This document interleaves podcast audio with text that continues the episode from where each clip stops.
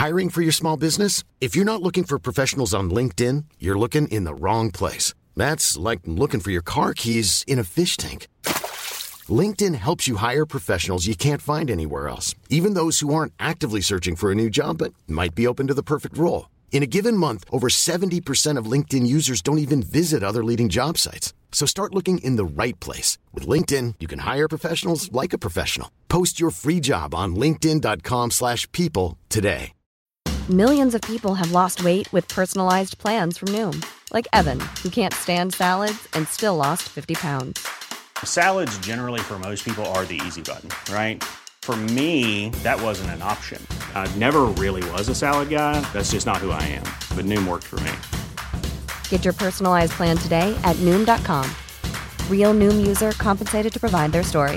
In four weeks, the typical Noom user can expect to lose one to two pounds per week. Individual results may vary. Hey, I'm Ryan Reynolds. Recently, I asked Mint Mobile's legal team if big wireless companies are allowed to raise prices due to inflation. They said yes. And then when I asked if raising prices technically violates those onerous two year contracts, they said, What the f are you talking about, you insane Hollywood ass? So to recap, we're cutting the price of Mint Unlimited from $30 a month to just $15 a month. Give it a try at mintmobile.com slash switch. $45 up front for three months plus taxes and fees. Promo for new customers for limited time. Unlimited more than 40 gigabytes per month. Slows. Full terms at mintmobile.com.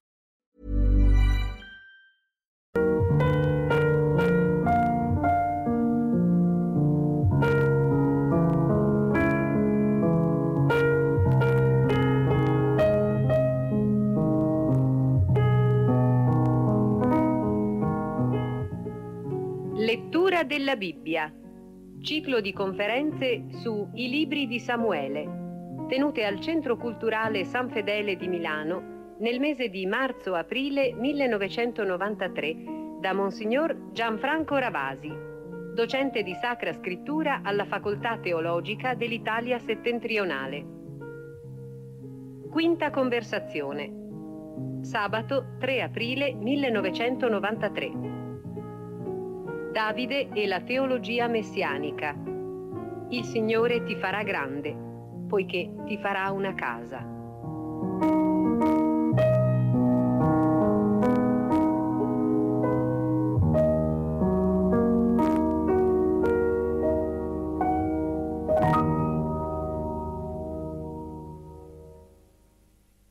Iniziamo con una frase del testo che abbiamo letto nell'ultimo nostro incontro, quel testo capitale del capitolo settimo del secondo libro di Samuele.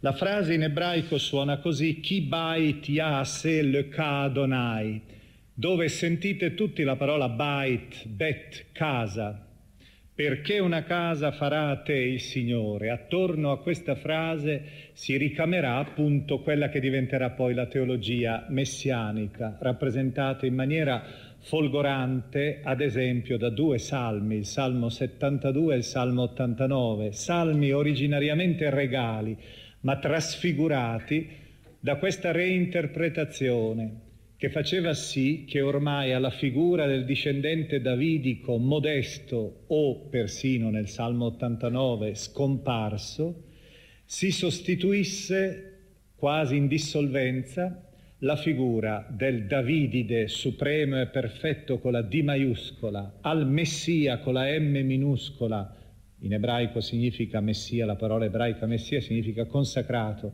al re consacrato si sostituiva il Messia con la M maiuscola. Davide diventa perciò una specie di principio speranza, diventa una sorgente di attesa, diventa anche la grande utopia del futuro, quella che permette a Israele schiavo, per esempio, ad Israele sofferente, di mantenere sempre alto il vessillo della fiducia e dell'attesa, soprattutto di avere una concezione della storia protesa, una concezione della storia rettilinea, la quale, nonostante il suo percorso sinusoidale, ha alla fine una componente che andrà ad approdare a un punto terminale, ad un nuovo orizzonte, a una nuova alba che è quella messianica. E con noi però sappiamo che per dire questo dobbiamo anche passare attraverso la carne della storia, attraverso la polvere delle vicende umane e in questo caso la stessa figura di Davide è l'incarnazione della promessa, abbiamo detto, e anche del peccato. è l'incarnazione della grandezza e della miseria. Il fondale che subito alziamo alle nostre spalle per riuscire a presentare questa debolezza dell'uomo Davide è quello della guerra contro gli ammoniti. Non dimentichiamo che eh, gli ammoniti sono, occupavano quella che in pratica oggi è la Giordania, tant'è vero che la loro capitale, che portava il nome di Rabat Ammon, è ancora in un certo senso presente nell'interno del nome della capitale giordana, Amman, Ammon, Amman. Gli ambasciatori di Davide che erano andati per una cerimonia funebre, era una missione diplomatica per un funerale, erano stati maltrattati in realtà dal re di Ammon, il quale cercava occasione probabilmente per scatenare una battaglia contro gli ebrei e poter così avere parte dei loro territori. Infatti quel re, come si racconta eh, nel capitolo decimo al versetto quarto, fece radere metà della barba agli ambasciatori di Davide e tagliare le vesti a metà fino alle natiche.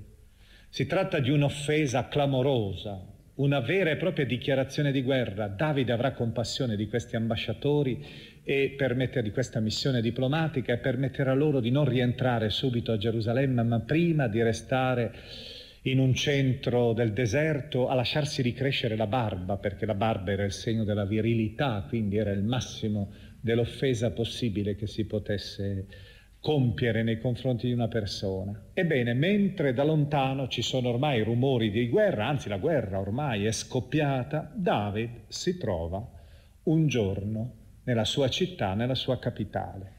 Io ieri, eh, nell'ultimo nostro incontro, vi dicevo che eh, quel, capitoli, quel capitolo undicesimo e il successivo sono dei gioielli anche dal punto di vista narrativo. Io penso che voi li abbiate già letti, io vorrei soltanto darvi ora una breve trama e al tempo stesso leggere l'inizio e la fine. L'inizio e la fine di questo delitto di Davide. Cinque sono le scenette che si succedono la prima è quella nei primi cinque versetti del capitolo undicesimo. Sempre le scene hanno sostanzialmente due attori. In questo caso i due attori sono Davide e Betsabea. La storia dell'arte, come già vi ricordavo, si è accanita in maniera particolare su questa scena, proprio anche per tutte quelle emozioni di tipo sensuale che la scena in sé creava. Noi l'ascoltiamo ora, cercate di sentire la finezza dell'autore nel rappresentare sottilmente la mollezza della tentazione, è immersa nell'interno di un panorama idealmente pomeridiano, di una città calda dell'Oriente, con questa scena, questo bagliore di carni nude che appaiono davanti agli occhi di Davide all'improvviso, ma soprattutto sentirete quella lapidaria finale piena di panico. L'anno dopo, al tempo in cui i re sogliono andare in guerra, Davide mandò Joab con i suoi servitori e con tutto Israele a devastare il paese degli Ammoniti. Posero l'assedio a Rabbah, mentre Davide rimaneva a Gerusalemme. Un tardo pomeriggio, Davide, alzatosi dal letto, si mise a passeggiare sulla terrazza della reggia. Dall'alto di quella terrazza egli vide una donna che faceva il bagno. La donna era molto bella di aspetto. Davide mandò a informarsi chi fosse la donna. Gli fu detto, è Bezzabea, figlia di Elia, moglie di Uria Littita. Allora Davide mandò messaggeri a prenderla. Essa andò da lui ed egli giacque con lei che si era appena purificata dalla immondezza. Poi essa tornò a casa. Versetto finale. La donna concepì e fece sapere a Davide, sono incinta. Tutta qua. La storia è riassunta quasi nella sua punta fondamentale, nella sua drammaticità in questo messaggio terribile non solo perché sappiamo bene quanto risuona, quando risuona questo messaggio, come tante volte è drammatico, per certe persone non è assolutamente la festa della vita, ma comporta invece un'infinità di drammi di tipo sociale, familiare, personale, ma per una ragione ben più forte. L'adulterio era punito dalla lapidazione. Quindi questa donna sente il marito è in guerra, è un generale, un alto ufficiale di Davide, tra l'altro di origine straniera, avete sentito Uria Littita. Per cui questa donna vede profilarsi all'orizzonte il suo destino, destino di adultera. Notate anche come il racconto non dà nulla sul profilo interiore della donna e vedrete invece come, successivamente in un altro testo che leggeremo, la presenza femminile, le reazioni psicologiche sono sottolineate. Qui non c'è nulla. La storia poi la sapete. Seconda scenetta, 11 versetti 6-13. Due protagonisti, Uria, il marito di Bezzabea, e David.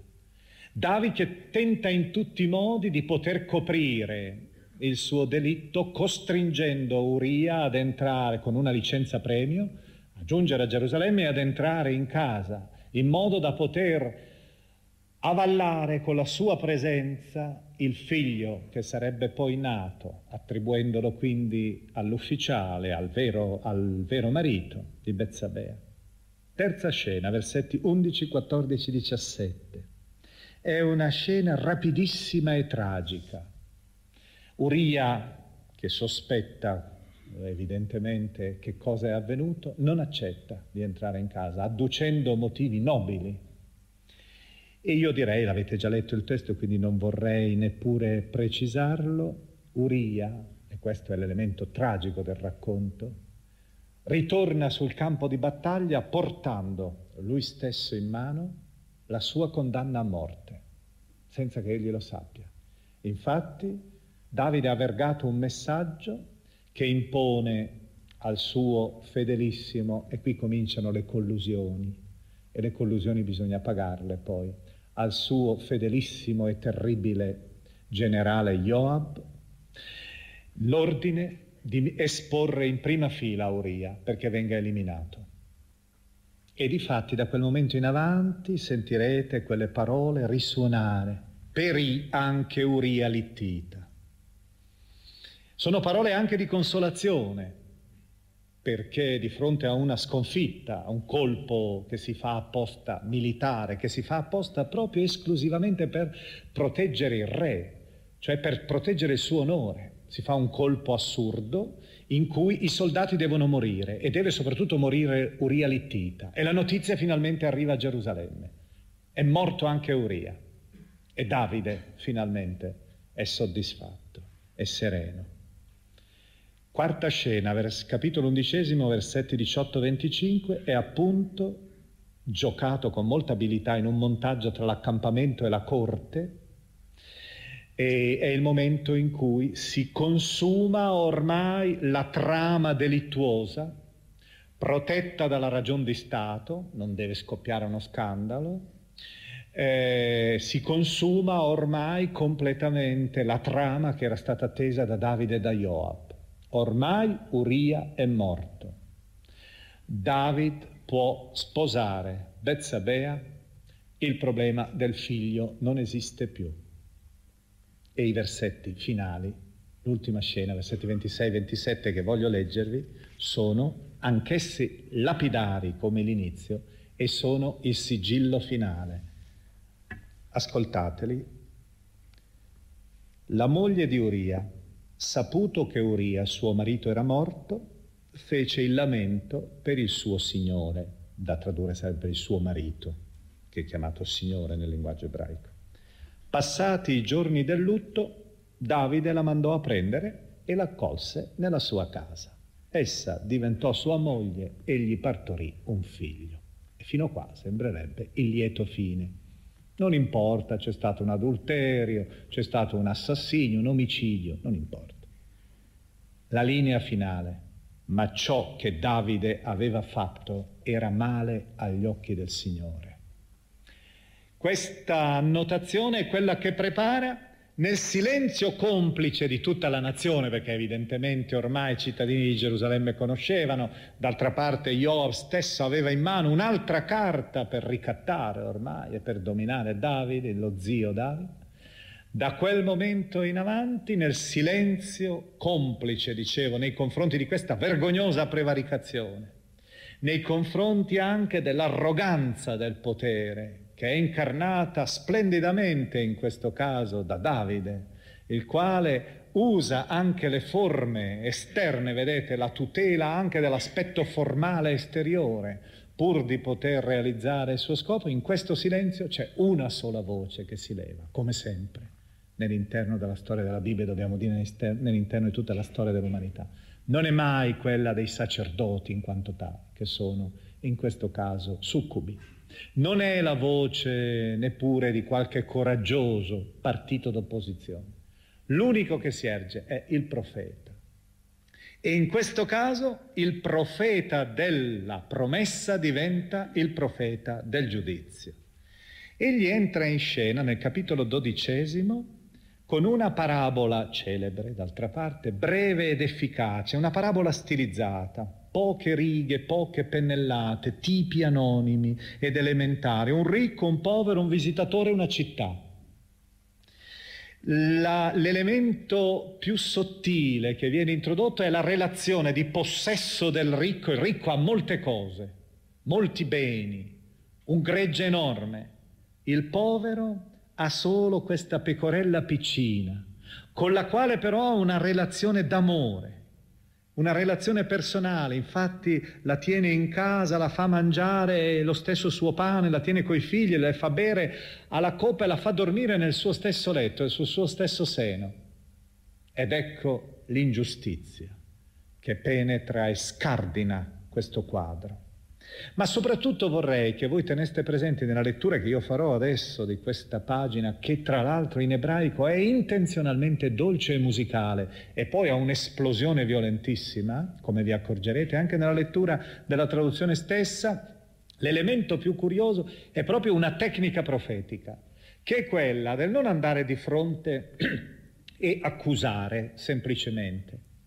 È la tecnica invece del coinvolgere l'ascoltatore, il colpevole, in un caso nel quale il colpevole si senta partecipe, passionalmente partecipe, e nei cui confronti egli pronunci la sentenza definitiva.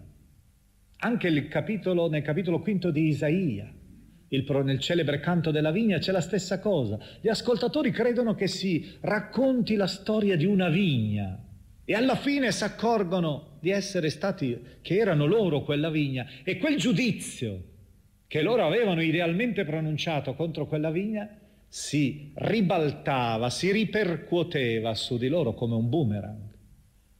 Ecco infatti il racconto nelle sue tappe principali. Soprattutto vi accorgerete del crescendo e vi accorgerete anche di una parte particolarmente importante e significativa quella di Davide, che dall'altezza della sua arroganza, sotto l'indice puntato del profeta, l'unico che osa affrontare il sovrano, precipita nella disperazione. La coscienza di Davide c'è ancora, diversamente da quella di tanti uomini di potere e di tanti uomini politici, fino ai nostri giorni. Il Signore mandò il profeta Nathan a Davide e Nathan andò da lui e gli disse, vi erano due uomini nella stessa città, uno ricco e l'altro povero. Il ricco aveva bestiame minuto e grosso in gran numero, ma il povero non aveva nulla se non una sola pecorella piccina che egli aveva comprato e allevato. Essa gli era cresciuta in casa insieme con i figli, mangiando il suo pane, bevendo alla sua coppa, dormendo sul suo seno, era per lui come una figlia. Un ospite di passaggio arrivò dall'uomo ricco e questi, risparmiando di prendere dal suo bestiame minuto e grosso per preparare una vivanda al viaggiatore che gli era capitato da lui, portò via la pecora di quell'uomo povero e ne preparò una vivanda per l'ospite venuto da lui. L'ira di Davide si scatenò contro quell'uomo e disse a, Nathan, per la vita del Signore, chi ha fatto questo merita la morte, pagherà quattro volte il valore della pecora per aver fatto una tal cosa e non aver avuto pietà. Davide non solo ritorna al principio della legge che è Esodo 21, 37, la legge dell'alleanza che richiedeva appunto il pagamento del quadruplo di fronte a un delitto di questo tipo così odioso, ma aggiunge in più persino la condanna a morte, tanto è sdegnato per questo atto. Allora Nathan disse a Davide, tu sei quell'uomo. Ecco, e questo è il grande crescendo del racconto. L'indice puntato con quel attà, sei tu quell'uomo. E allora ecco da questo momento in avanti il vortice. Così dice il Signore Dio di Israele, io ti ho unto re di Israele, ti ho liberato dalle mani di Saul, ti ho dato la casa del tuo padrone, ho messo nelle tue braccia le donne del tuo padrone, ti ho dato la casa di Israele e di Giuda, e se questo fosse troppo poco, io vi avrei aggiunto anche altro. Perché dunque hai disprezzato la parola del Signore facendo ciò che è male ai suoi occhi? Tu hai colpito di spada l'Uria Littita, tu, eh, attenzione, non gli ammoniti. Hai preso la, in moglie la moglie sua e lo hai ucciso con la spada degli ammoniti. Ebbene, la spada non si allontanerà mai dalla tua casa, perché tu mi hai disprezzato e hai preso in moglie la moglie di Uria Littita. Così dice il Signore, ecco io sto per suscitare contro di te la sventura dalla tua stessa casa, prenderò le tue mogli sotto i tuoi occhi per darle a un tuo parente stretto che si unirà a loro alla luce di questo sole, poiché tu l'hai fatto in segreto, ma io farò questo davanti a tutto Israele e alla luce del sole. Allora Davide disse a Nathan, ho peccato contro il Signore. E Nathan, notate, delitto, castigo, ma il perdono è il terzo anello, sempre nella, nel peccato biblico. Nathan rispose a Davide, il Signore ha perdonato il tuo peccato, tu non morirai. Tuttavia, poiché la giustizia non decade, poiché in questa cosa tu hai insultato il Signore, il figlio che ti è nato dovrà morire. E qui c'è questo tema della legge del taglione, quasi vedete che la legge della giustizia è implacabile e ti colpirà di più che se non morissi tu, eh, perché morirà tuo figlio, della donna di cui tu ti sei follemente innamorato. E nell'interno di questo avete sentito il versetto tredicesimo, è celebre, perché da qui è nato poi il miserere il Salmo 51, che in realtà non è stato scritto da Davide, per ragioni che si possono dimostrare in maniera molto evidente. C'è la teologia ormai tarda, di cinque secoli dopo. C'è anche la preghiera per ricostruire le mura di Gerusalemme, quindi siamo già nell'epoca dell'esilio. Però il nucleo di partenza è proprio in questa preghiera iniziale. Ho peccato contro il Signore.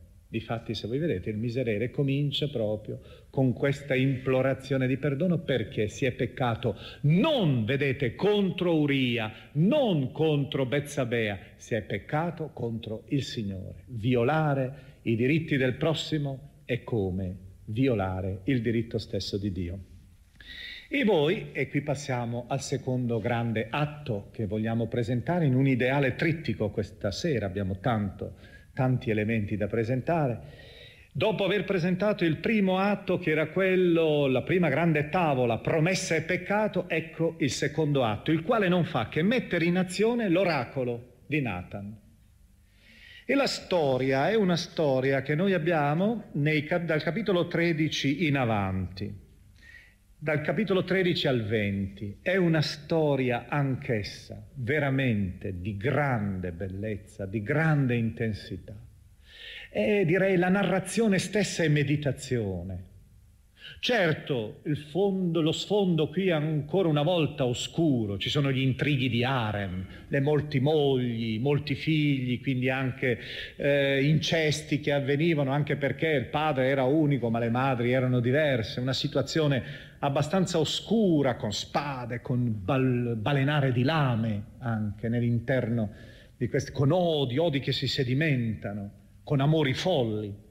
Una storia quindi molto orientale, anche molto esotica, molto gialla persino, anche perché ci sono molti colpi di scena, però su tutto si stende sempre una lezione spirituale, un messaggio spirituale.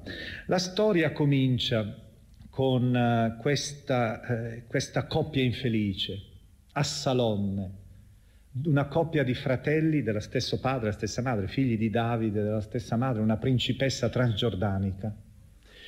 Eh, Assalone il cui nome è veramente ironico quasi, drammaticamente, amaramente ironico, perché Assalone vuol dire il mio padre è pace. E invece egli sarà radice di sangue che si verserà in tutte le forme e che si ripercuoterà, ricadrà su di lui. E la sua sorella bellissima, Tamar, che in ebraico vuol dire la palma, Tamara, Tamar, la palma. La storia è sottolineata, voi l'avrete già letta, la conoscete, anche molto dal punto di vista psicologico. Eh, Amnon, uno dei fratellastri di Tamar, si innamora disperatamente di questa donna, di questa sorellastra e non può più vivere senza di lei, non mangia più, è disperato, eccetera. E alla fine cerca di possederla semplicemente. E qui c'è veramente, secondo me, dal versetto 13 in avanti, una delle, nel capitolo tredicesimo, versetto 13 in avanti, una considerazione finissima dal punto di vista umano e psicologico. Prima di tutto nel versetto 11 si diceva, quando è riuscita ad averla finalmente attraverso un trucco, come sapete, nell'interno della sua stanza, le si rivolge con questo, vieni, unisciti a me, sorella mia. Ed è tutta la tenerezza in realtà, mentre lui sta per compiere una violenza carnale, è tutta la tenerezza del Cantico dei Cantici. Queste sono parole del Cantico dei Cantici, che il Cantico dei Cantici userà. Sorella mia è l'espressione tipica per indicare l'innamorata, la donna amata. Egli con queste parole che diventano false sulle sue labbra perché lui dopo la possiede, la violenta, ma ecco subito dopo, vorrei proprio leggervi soltanto le, alcuni versetti del 14 in avanti. Fu più forte di lei e la violentò unendosi a lei. Poi, subito dopo, Amnon concepì verso di lei un odio grandissimo L'odio verso di lei fu più grande dell'amore con cui l'aveva prima amata. Questa strana e verissima purtroppo, stranissimo mutamento, questa tempesta nel cuore dell'uomo, che dall'amore passa all'odio. E difatti poi subito le dice, gettandole addosso le vesti, dice alzati, vattene. Poi chiama il suo servo, cacciami fuori costei e sprangale dietro il battente. Ormai l'avventura è finita. Ormai non è più nulla, era la, la, passione cieca che lui scambiava probabilmente per amore, o forse era anche un amore, ma un amore folle, un amore assurdo. E qui comincia la tragedia, la tragedia dilaga, dalla violenza, violenza carnale, nasce altra violenza. Assalonne deve vendicare la sorella io ho detto non posso leggere questo testo, ma avete voi tra le mani, lo potrete leggere, vedrete come i meccanismi anche vengono descritti con molta accuratezza. Non avviene solo che sembra quasi veramente che sia ripreso dal vivo, quasi in una eh, vera e propria ripresa filmica, tutto ciò che accade. Assalonne assassina, Amnon. Fugge subito dal nonno materno per evitare naturalmente che la faida nell'interno dell'arem del clan ricada su di lui. Dal nonno materno. Dall'ombra esce la solita figura, Joab, il quale, vedendo non opportuna questa frattura nell'interno del clan regale, fa un'opera di avvi- riavvicinamento a Davide. L'opera avviene, ma non riesce del tutto. Ed ecco allora che Assalonne lentamente, covando dentro di sé anche ancora l'acrimonia di quello che è successo e probabilmente in qualche modo incolpandone anche il padre, comincia la sua rivolta, la sua ribellione. Vi voglio leggere il capitolo quindicesimo, i primi sei versetti, per mostrarvi come avviene questa rivoluzione, che da questione intrafamiliare, vedete, diventa lentamente una corale ribellione contro Davide, diventa un segnale della crisi dello Stato. Il che significa che questo Stato non era così sicuro e solido, non era ben fondato. La distribuzione delle ingiustizie era tale che lo rendeva quasi cariato questo regno. Ecco i primi sei versetti del capitolo quindicesimo. Assalonne, dopo essersi rappacificato col padre, ritornato ma sempre a distanza, tenuto a distanza dal padre, si procurò un carro, cavalli e 50 uomini che correvano dinanzi a lui. Si lascia tentare dall'arroganza del potere a Salonne si alzava la mattina presto e si metteva da un lato della via di accesso alla porta della città. La porta della città corrisponde al nostro municipio, dove c'era la sede anche dei tribunali e così via. Quando qualcuno aveva una lite e veniva dal re per il giudizio, a Salonne lo chiamava e gli diceva: Tu di quale città sei? L'altro gli rispondeva: Il tuo servo è di tale e tale tribù di Israele. Allora Salonne gli diceva: Vedi, le tue ragioni sono buone e giuste, ma nessuno ti ascolta da parte del re. Una sottile operazione demagogica anche. Assalonne aggiungeva, se facessero me giudice del paese, chiunque avesse una lite o un giudizio verrebbe da me e io gli farei giustizia. Quando uno gli si accostava per prostrarsi davanti a lui, gli porgeva la mano, l'abbracciava e la baciava e lo baciava. Vedete anche la propaganda elettorale già che cominciava. Assalonne faceva così con tutti gli israeliti che venivano dal re per il giudizio. In questo modo Assalonne si cattivò l'affetto degli israeliti. E la ribellione scatta. È una ribellione che vede, come spesso succede in politica, ma non c'è bisogno certo di dirlo ai nostri giorni, vede tutte le infamie possibili. E una delle prime infamie che si perpetrano è quella di un tradimento che può essere stata anche una scelta di campo, evidentemente, il tradimento di uno dei ministri di David.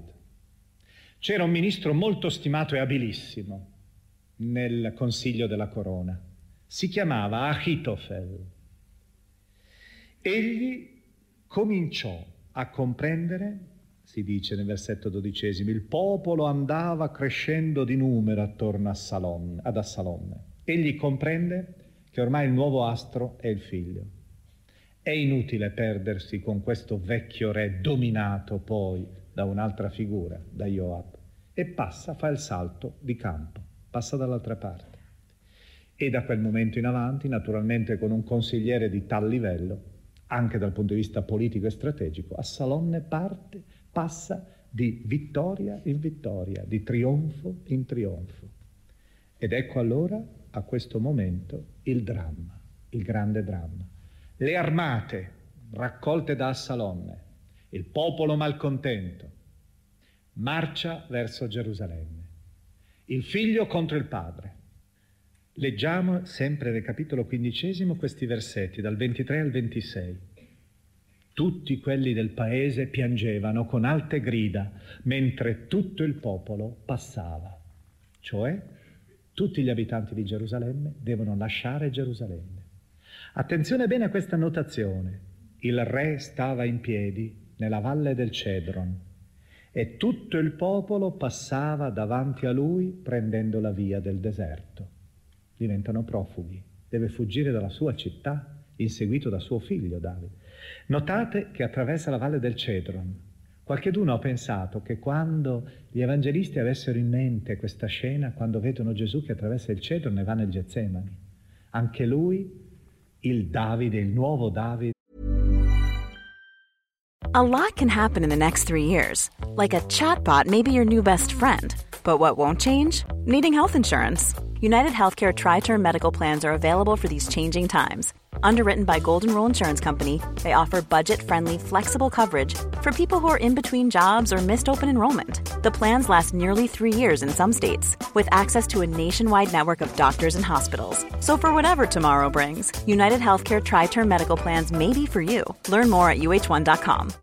Millions of people have lost weight with personalized plans from Noom, like Evan, who can't stand salads and still lost 50 pounds. Salads, generally, for most people, are the easy button, right? For me, that wasn't an option. I never really was a salad guy. That's just not who I am.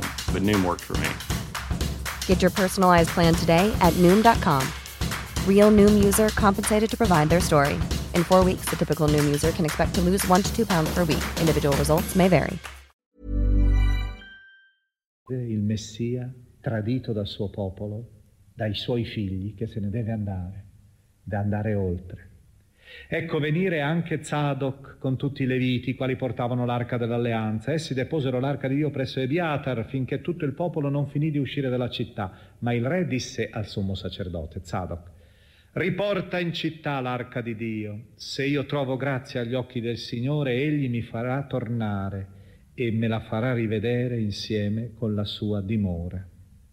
Ma se dice non ti gradisco, eccomi faccia di me quello che è bene davanti a lui. Vedete come è diventato ormai Davide, una persona modesta, una persona che, fid- che ha fiducia solo in Dio. E l'arca di fatti tornerà in Gerusalemme. A Salonne entra in Gerusalemme, solo che in Gerusalemme è restato anche un ministro di Davide. Si chiama Husai apparentemente un altro traditore. Infatti appena incontra a Salonne dice, ma io sono proprio passato dalla tua parte, sono ormai schierato con te, perché il Signore ti ha scelto. In quel momento si realizza ancora, vedete, il groviglio si fa sempre di più contorto. Husai è un doppio giochista, è uno che finge di tradire Davide, ma è solo lì per neutralizzare l'abilità di Achitofel, il primo vero traditore, colui che si era schierato con Assalonne. Da eh, Assalonne compie quel gesto che era nell'interno delle parole, le avete sentite poco fa, le parole di Nathan. Ed era uno dei gesti tipici quando si voleva affermare il diritto di successione al sovrano precedente nella maniera piena Egli va e davanti a tutti entra nell'arem, davanti a tutto il popolo. Entra possedendo le donne dell'arem per dimostrare che lui è il nuovo re. Il possesso sull'arem è il segno della investitura, è il segno della nuova signoria. Usai tesse intanto la sua tela. Il problema è questo. Due consiglieri, due ministri. Assalonne è giovane, Sente Achitofel. Achitofel che cosa dice? Achitofel suggerisce di inseguire Davide, di continuare a battere Joab e il suo esercito, inseguirli per il deserto di Giuda, impedire che si ricompattino, sono in fuga. Noi siamo ancora invece caricati dai successi che abbiamo avuto, li potremo eliminare. Quindi scatenarsi ancora, continuare la campagna.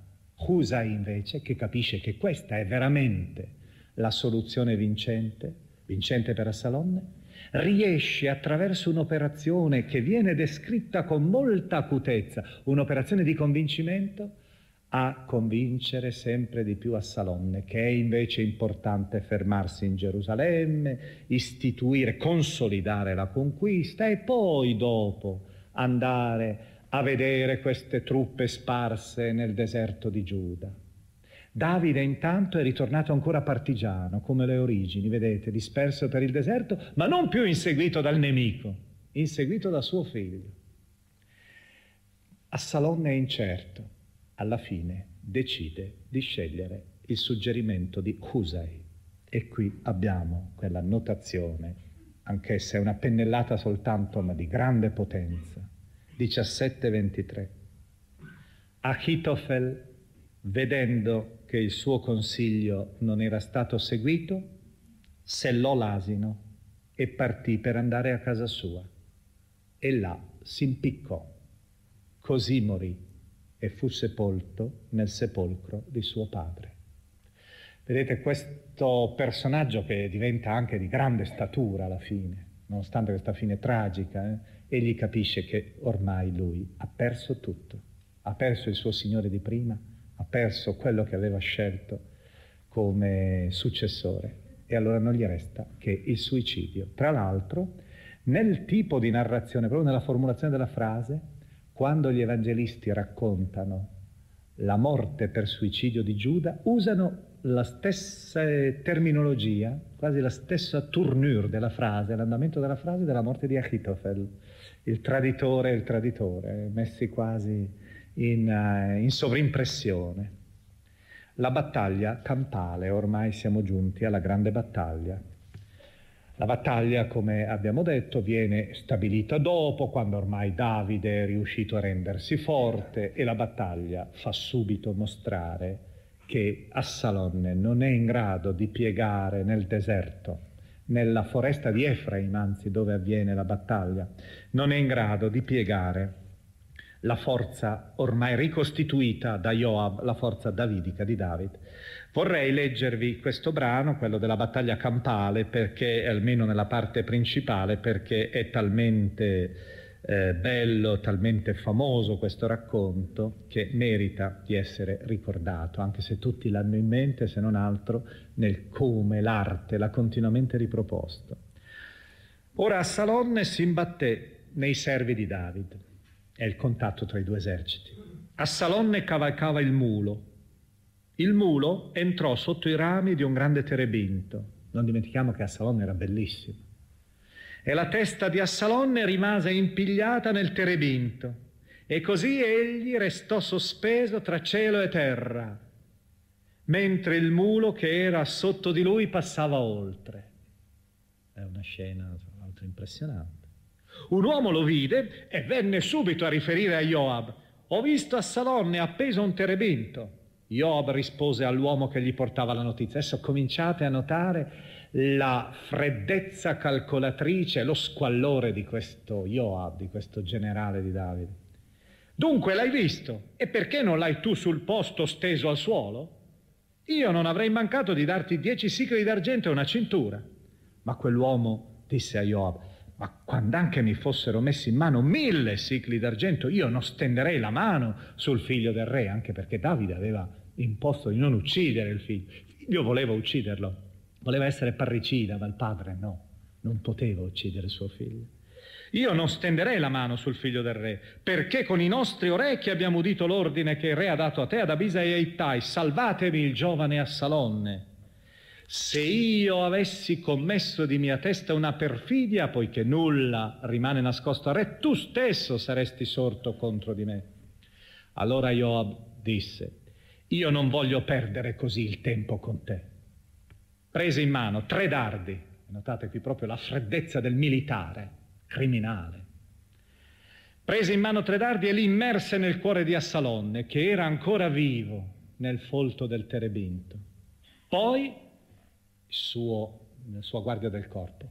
Poi dieci giovani scudieri di Joab circondarono Assalonne, lo colpirono e lo ferirono.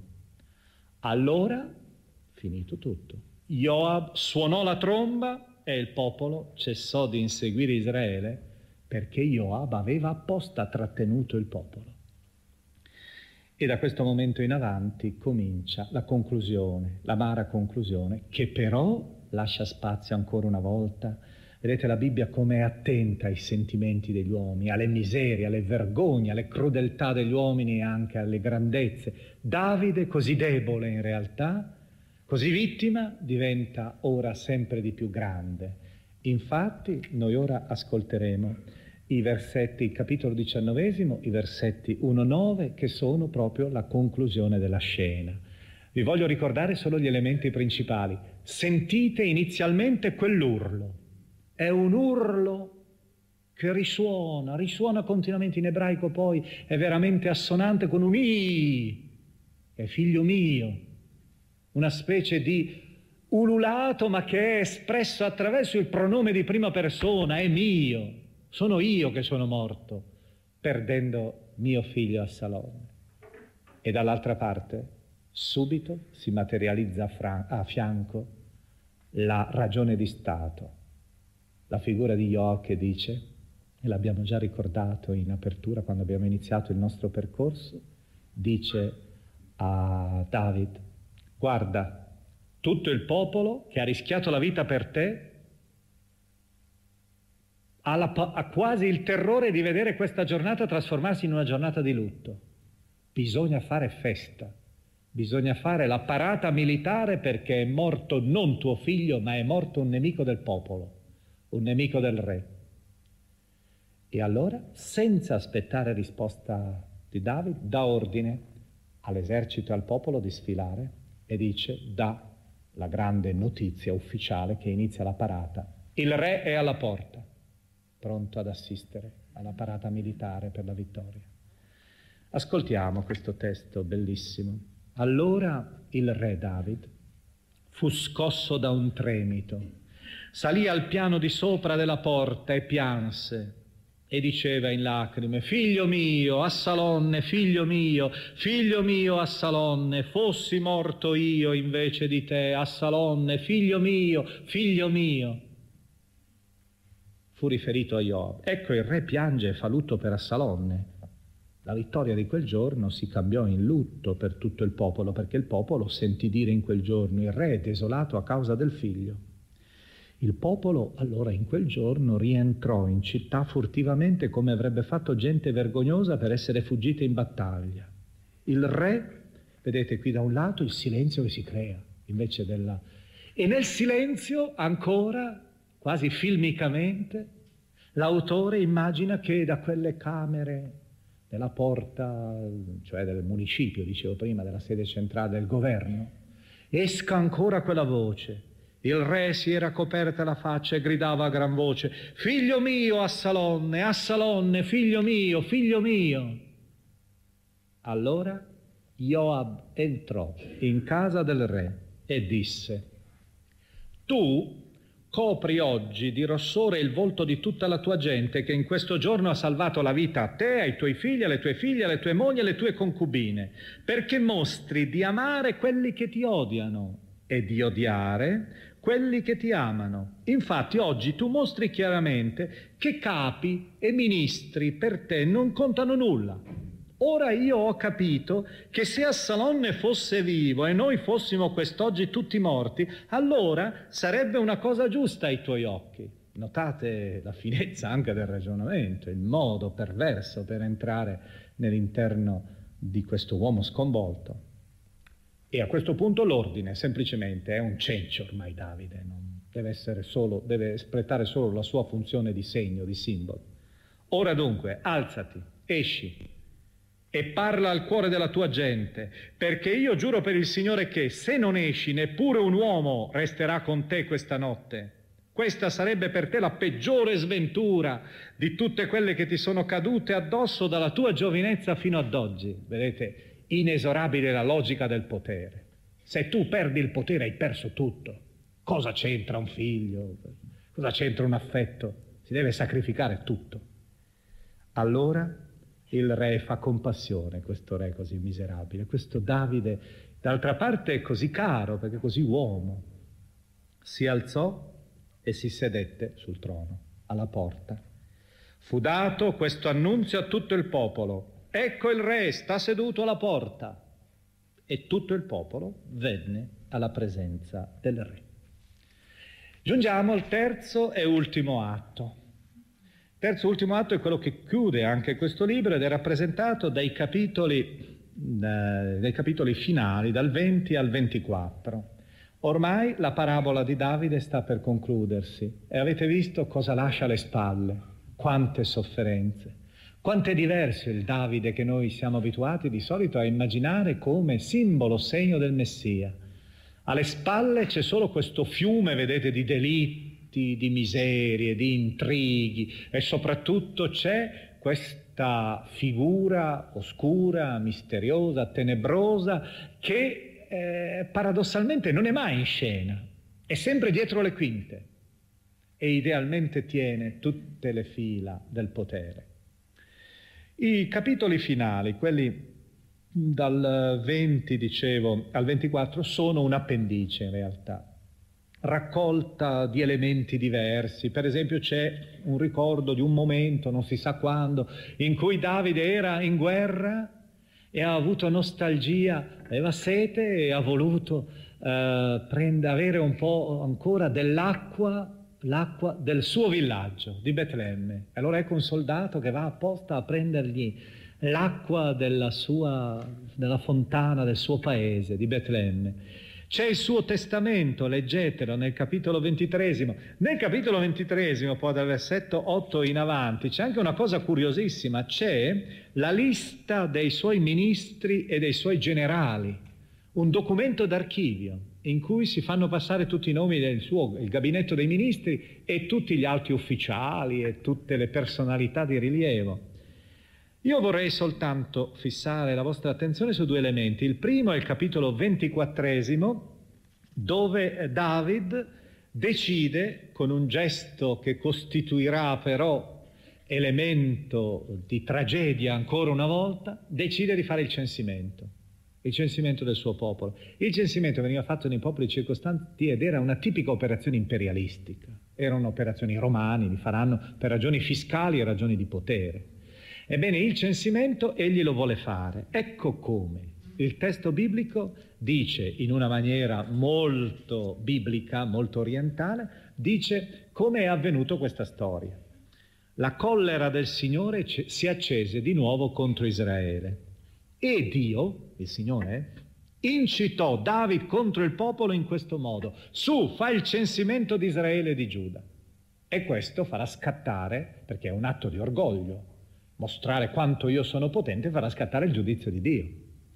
Vedete che Dio incita al peccato, il Signore tenta. È una tipica espressione che abbiamo ancora nel Padre nostro. Signore, non ci indurre in tentazione. Perché questo? Perché si voleva rappresentare la signoria assoluta di Dio su tutto, anche sul male. Perché questi popoli un po' primitivi non si lasciassero tentare dall'idea che ci fosse anche il Dio del male, il quale tenta il male, è il Dio del bene che ti porta verso il bene. Il profeta Isaia dice, io sono il Signore, io creo la luce e le tenebre, il bene e il male. È questo rapportare tutto a Dio per indicarlo come unico Signore. Questo è il significato anche della preghiera e non ci indurre in tentazione. Non è che Dio ci voglia indurre in tentazione, anche se alcune volte la tentazione può essere voluta da Dio per far brillare ancora di più la fede. La tua fede, vedi Abramo. Normalmente però l'idea è proprio questa, far sì che non ci sia un dualismo religioso, un dualismo teologico, ma c'è anche un'altra cosa da notare. Nell'interno della relazione dello stesso episodio del libro delle cronache, il libro delle cronache è molto più tardo e racconta gli stessi eventi, ma già vi dicevo, da un'altra angolatura, sono dei sacerdoti, quindi cercano di cancellare, di smussare tutti gli aspetti troppo pericolosi. David diventa una figura molto trasfigurata, una figura quasi evanescente, è già eh, canonizzato, ha l'aureola attorno, non è più quest'uomo così vicino a noi come quello del racconto deuteronomistico, della storia deuteronomistica del libro di Samuele. Ebbene là questo stesso testo comincia così, la collera del Signore si accese e Satana incitò Davide contro il popolo, in questo modo su fa il censimento. Capite che nel libro delle cronache è Satana il tentatore, perché non c'era più il pericolo allora di vedere in qualche modo una divinità antitetica rispetto al Signore di Israele. E alla fine il giudizio di Dio è offerto su un piatto, su un vassoio, curioso anche questa scena, in un vassoio a Davide. Dio gli dice, vuoi come punizione la giustizia di Dio? Vedete che l'idea della giustizia è un'idea seria nella Bibbia e bisogna ricordare. Io vi ho detto che è sempre coniugata poi col perdono, lo vedremo anche qui. Però la giustizia deve avere il suo corso. Non è perché automaticamente tu ti sei pentito e allora basta, è tutto cancellato. E no, bisogna ristabilire la giustizia.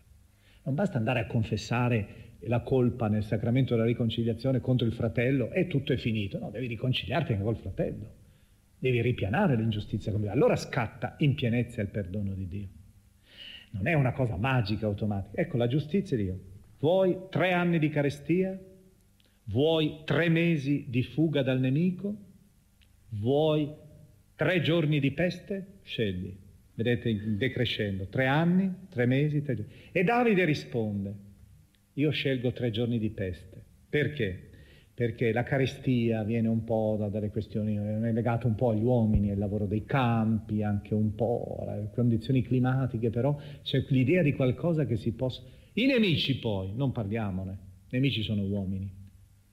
Io preferisco che sia il Signore stesso a punirmi i tre giorni di peste. È sempre meglio la giustizia del Signore che non quella degli uomini. Ed ecco che a questo punto i tre giorni di peste si concludono dopo questa morte, questa preghiera finale col grande perdono di Dio. E il perdono di Dio, e possiamo dire che questa è la grande scena che l'autore mette in finale, che l'autore proprio dipinge come se fosse, direi proprio sulla scena, entra sul grande, grande panorama della vita di Davide, alla fine abbiamo una grande aia, un'aia di Gerusalemme, si sa anche chi è il proprietario, si chiama Araunà, e su quest'aia che cosa sorge? Sorge un altare e si fanno dei sacrifici, i sacrifici di propiziazione e di ringraziamento. Perché è così importante? Perché sono così importanti queste ultime righe che dicono ad Araunà il padrone, io acquisterò da te queste cose per il loro prezzo e non offrirò al Signore mio Dio olocausti che non mi costino nulla. Davide acquistò l'aia, i buoi, per 50 sicli d'argento. Edificò in quel luogo un altare al Signore e offrì olocausti e sacrifici di comunione. E il Signore si mostrò placato verso il paese e il flagello cessò di colpire il popolo. Perché questa scena? Perché questa scena, come immaginate questo altare che in un'aia di Gerusalemme sta sorgendo, altro non è che il seme deposto nella terra del Tempio di Gerusalemme, sul Sion, su questa aia che verrà eretto dal successore di eh, Davide, il figlio Salomone. Per cui idealmente tra Davide e Salomone Davide che esce in pratica ora di scena e il suo successore e la storia che verrà poi, il segno sarà anche nell'interno dello spazio, non solo nell'interno della storia, come aveva annunciato il famoso oracolo di Nathan. A te il Signore farà una casa. Noi concludiamo ora, vorrei concludere con una testimonianza. È una testimonianza naturalmente di Davide. Voi forse avrete sentito che Davide è considerato, l'avete sentito perché è della tradizione, come l'autore dei salmi, come il grande patrono dei salmi. In realtà già gli antichi ebrei che hanno messo quei titoletti che sono posti prima dei salmi erano convinti che molti salmi non erano di Davide. Gli studiosi sono convinti che adesso forse qualche salmo può essere di Davide, ma la maggior parte sono di epoche diverse e posteriori. Però ce n'è uno sul quale molti studiosi sono convinti che perlomeno nel nucleo originale ci sia proprio la presenza di Davide. Questo salmo è citato due volte nella Bibbia, con delle varianti, ma la sostanza è identica. È citato come Salmo 18, 17 della liturgia, ed è citato in questa appendice, nel capitolo ventiduesimo del secondo libro di Samuele. Eh, Racine, il grande drammaturgo francese, l'ha rielaborato poeticamente nei suoi cantiques épiques, nei suoi cantici epici.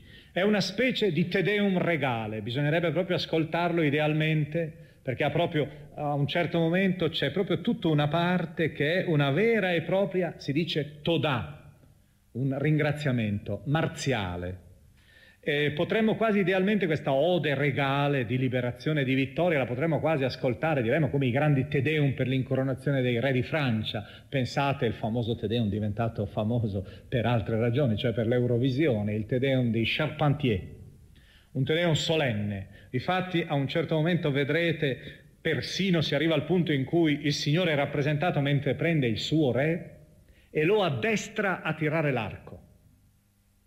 Hai addestrato la mia mano alla guerra, hai posto un arco di bronzo nelle mie braccia, si dirà nel versetto 35 di questo salmo. È un salmo che ha anche poi un approdo finale significativo. Comunque, prima di leggere questo approdo finale vorrei invitarvi, non lo possiamo fare ora, eh, se non forse per qualche versetto soltanto, a leggere soprattutto l'inizio. L'inizio ci riporta ancora il Davide nostro, quello che abbiamo imparato a conoscere, nostro fratello. Il Davide che si lamenta e prega Dio perché si trova in una situazione, mi circondavano flutti di morte, mi atterrivano torrenti esiziali, mi avviluppavano le funi degli inferi, mi stavano davanti i lacci della morte, dice nei versetti 5 e 6 e così via. Ed ecco che allora in questa preghiera il Signore decide di entrare in scena.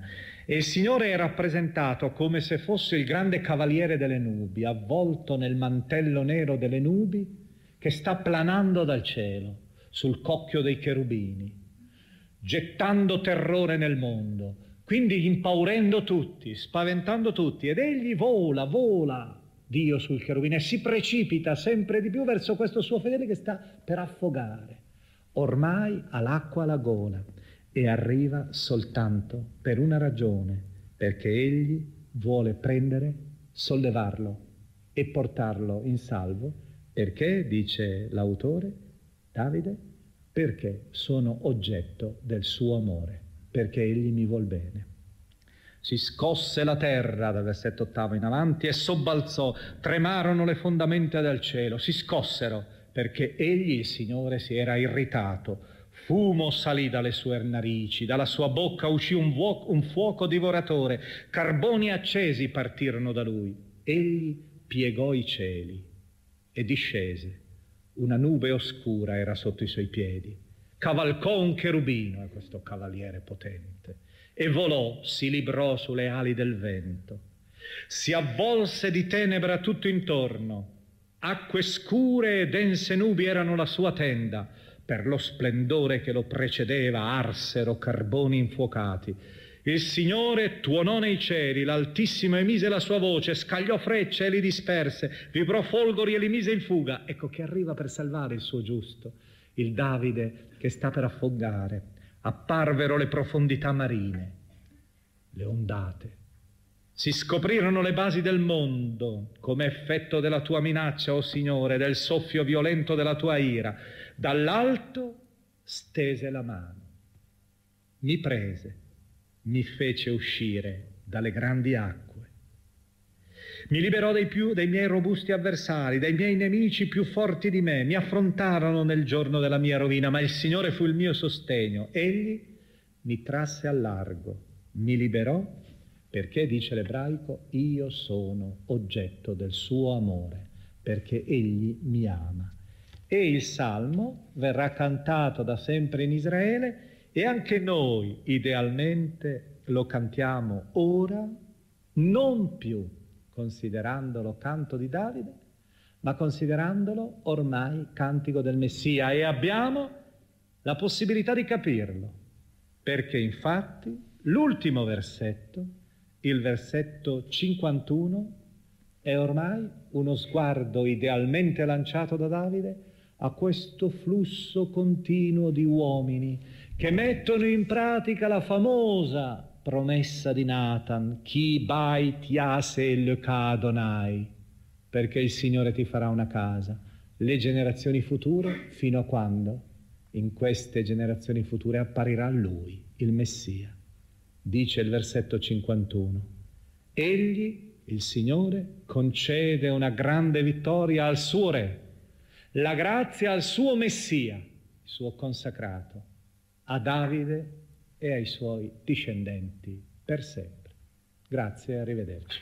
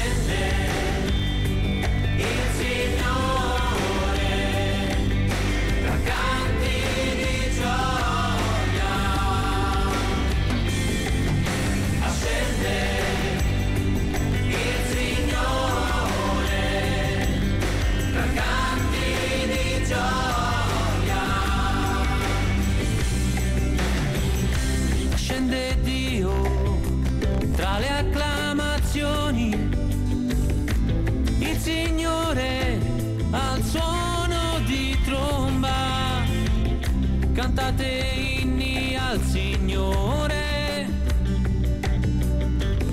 Cantate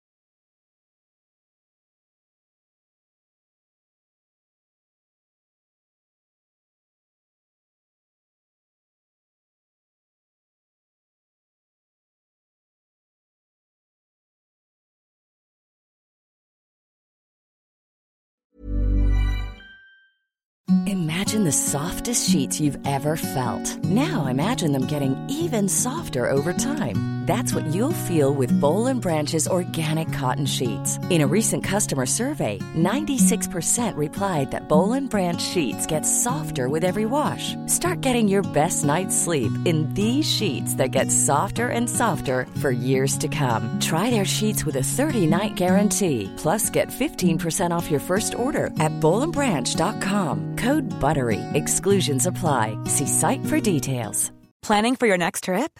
Elevate your travel style with Quince. Quince has all the jet setting essentials you'll want for your next getaway, like European linen, premium luggage options, buttery soft Italian leather bags, and so much more. And is all priced at 50 to 80% less than similar brands. Plus, Quince only works with factories that use safe and ethical manufacturing practices. Pack your bags with high-quality essentials you'll be wearing for vacations to come with Quince. Go to quince.com/pack for free shipping and 365-day returns.